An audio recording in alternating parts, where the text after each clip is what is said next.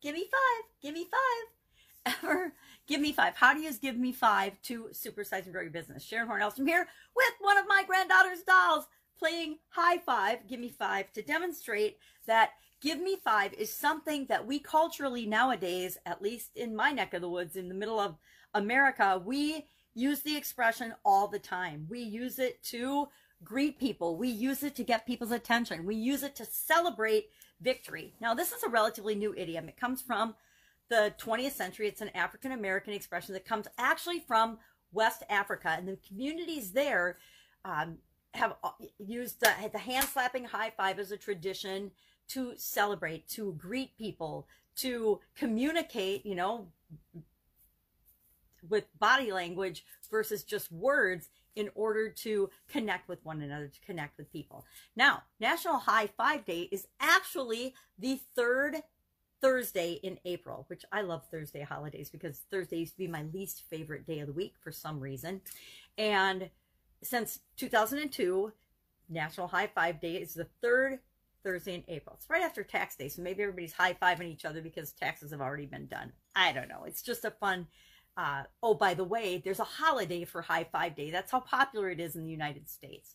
So, what what and how can you use a high five? What does it mean? It means, you know, you just literally slap someone on the hand, give them five fingers, right? It comes from five fingers, and you're celebrating together. You're you're uh, announcing victory or acknowledging victory.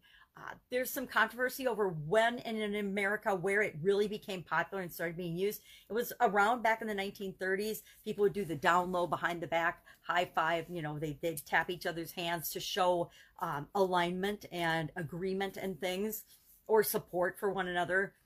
And then around ni- the late 1970s, uh, there was some thought that it came from a uh, outfielder. I can't remember his name, but an outfielder in the game of baseball who high fived people when they when they did something well or I, I, don't remember there's a story about in baseball then the following year there was a popular basketball team that started using high fives all the time whenever they did something good for the season and that caused it to really catch on as well and i don't know how in my family it caught on but i know that we still when we're you know, we hug, but not during COVID, but we're a family of huggers. But in addition to that, when something cool happens or when somebody says something funny, you know, they'll put their hand up to, to receive a high five and, and you, you give them a high five in return.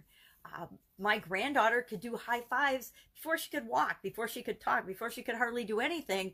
As soon as she could raise her hand, we were teaching her high five, give me high five. And we do that with our kids. I did it with my kids. I did it, do it with my granddaughter. We want to teach them things that are cool. And it's a it's a very um, low key but positive message that we send to people when we when we exchange high fives right? Just like when you exchange hugs or handshakes with people it means something pretty universal. So how do you use this in your business right? Knowing that national high five day is april 3rd i can or the third thursday in april i can think of some fun things to do for all kinds of different businesses to incorporate the use of a high five but are there other creative ways or things that you can add and incorporate and do in your business to increase feelings of positivity, to increase um, and build relationships, to, you know, create commonality, common language, common collaboration and agreement among people within your company or between you and your customers?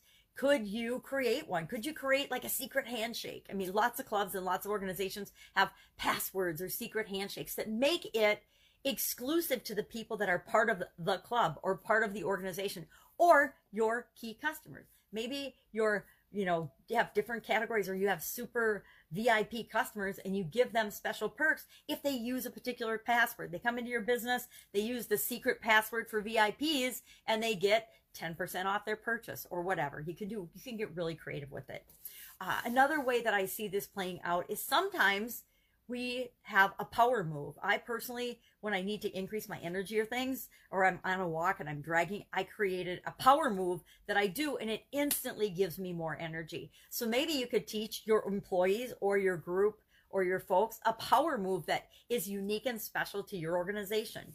Um, but look for ways to acknowledge and greet and celebrate people that is different than what everybody else does, right? Everybody shakes somebody's hand or gives them a hug when they meet them what if you had your own fun thing that you did and, and taught people, and they knew that whenever they saw you, they would do it. You know, maybe it's something as simple as put your finger on your cheek or your finger on your nose whenever you meet somebody. I don't know. It could be whatever it is, as unique and special as you are. But look for ways to implement processes and systems and things like this into your business that make it unique, make it awesome, make it a great place and great with great practices that people love to work and be a part of the organization. So that's our idiom today. Give me five. I would love to know your experience with it. Um, sometimes my kids will say, "Give me five," meaning, "Give me five bucks, mom. I want, I want five bucks. I don't want, I don't, I don't want a high five. I want you to give me some money so I can go do something fun." At least when they were younger, that's what they would do. So, you know, more, more like nowadays, it would be like, "Give me fifty, mom. Give me a, give me a hundred or whatever, hundo or whatever they call it." I have trouble keeping up. So that's our idiom for today. Share your experience with it in the comments below and know that I will be with you tomorrow with another interesting idiom what does it mean? Where does it come from? And how might you use it in your business right now? Take care. Have fun.